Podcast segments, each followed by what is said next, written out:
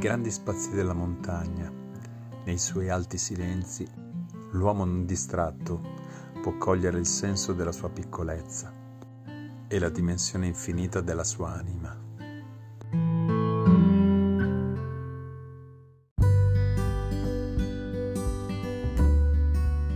Tappa 35, Musil Porte d'Aspet. È stato un po' triste cominciare il cammino senza la mia nuova compagna di viaggio che è durata solo due giorni, però sono stati proprio belli, è una, una grande compagna e, e, veramente camminava ben forte Mirei. E in effetti oggi sono andato anche un po' piano, la tappa era da 30 km, però all'inizio soprattutto era un po', un po giù di corda, eh, mi sembra anche giusto dopo 35 giorni. Però è stata anche piacevole come tappa, proprio immersa nel, nel verde lussureggiante di questa regione perché sta veramente cominciando a, a diventare cioè, boschi. Eh, poi il sentiero continua ad andare un saliscente che mi porta da una parte all'altra della valle. Quando c'è un paese ti fa ritornare in paese e poi ti fa risalire dall'altra parte e, e salire abbastanza, cioè, anche se sono colline, non sono proprio montagne, c'è sempre da salire, insomma, e quindi non è, non è proprio facilissimo. Mi era stato segnalato di fare scorta di, di, cibo e di acqua perché non c'erano rifornimenti.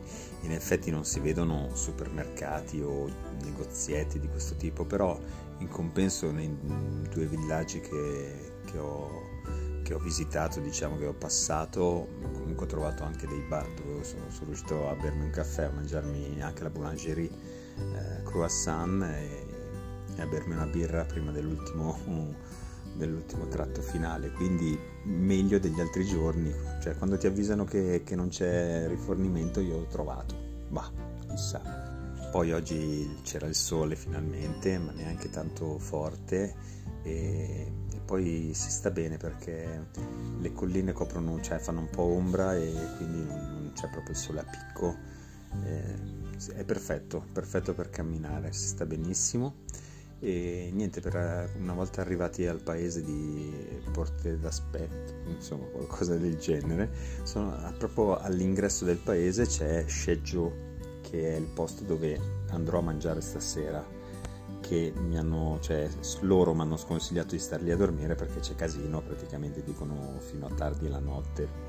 E in effetti quando sono arrivato lì ho capito un po' il perché, è un posto, è un, è un risto bar, eh, musica irlandese, un po' ad alto volume, cioè voglia di, di allegria, si capisce. E, e poi ho visto anche i piatti che arrivavano, io avevo già mangiato comunque e ho visto i piatti che arrivavano, erano invitanti, quindi non vedo l'ora stasera di, di assaggiarli, soprattutto perché ieri mi sono pesato e ho perso 8 kg, quindi posso permettermi di, di rimetterli su.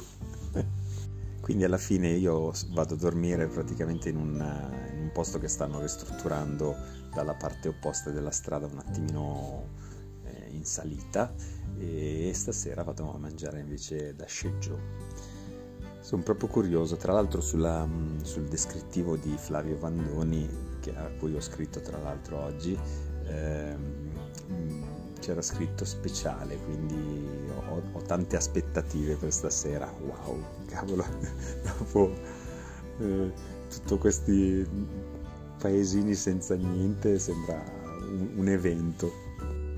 Poi passato, sono arrivato relativamente presto e non essendoci niente da visitare, mi sono riposato un po' e ho, e ho prenotato praticamente gli ultimi giorni fino all'urto così almeno fino al, al 20 di, di, luglio sono sereno.